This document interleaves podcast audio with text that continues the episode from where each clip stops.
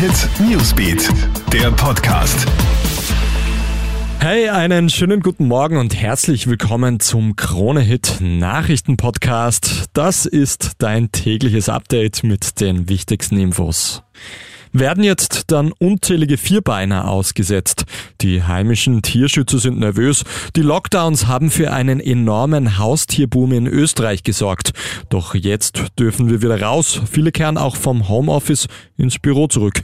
Hinzu kommen die großen Urlaubsmonate.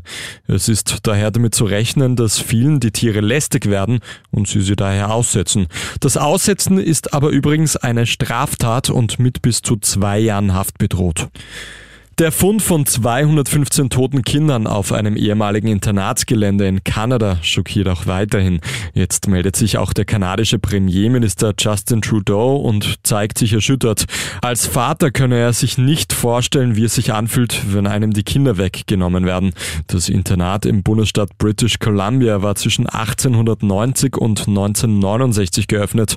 Den Ureinwohnern sind ihre Kinder weggenommen worden, um sie zwangsweise nach kanadischen Werten zu erziehen ziehen. Trudeau hat die Versöhnung mit den Ureinwohnern Kanadas bereits zu seinem Amtsantritt zu einem seiner Hauptziele erklärt. Mehrere amerikanische Fluggesellschaften verbannen jetzt den Alkohol aus ihrem Angebot, nachdem es in den letzten Wochen immer wieder zu Ausrastern von betrunkenen Fluggästen gekommen ist, war es das jetzt mal mit Wein und Bier. Erst vor einer Woche hat eine beschwipste Passagierin, die sich nicht anschnallen wollte, für Schlagzeilen gesorgt.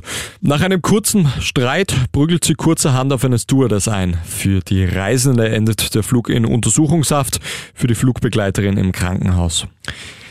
Würdest du dir Unterwäsche aus dem Jahr 1870 kaufen?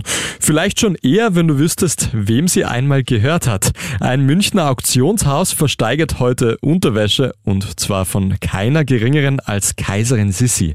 Der Startpreis für die drei Teile Leibwäsche aus der Sommergarderobe liegt bei 1000 Euro.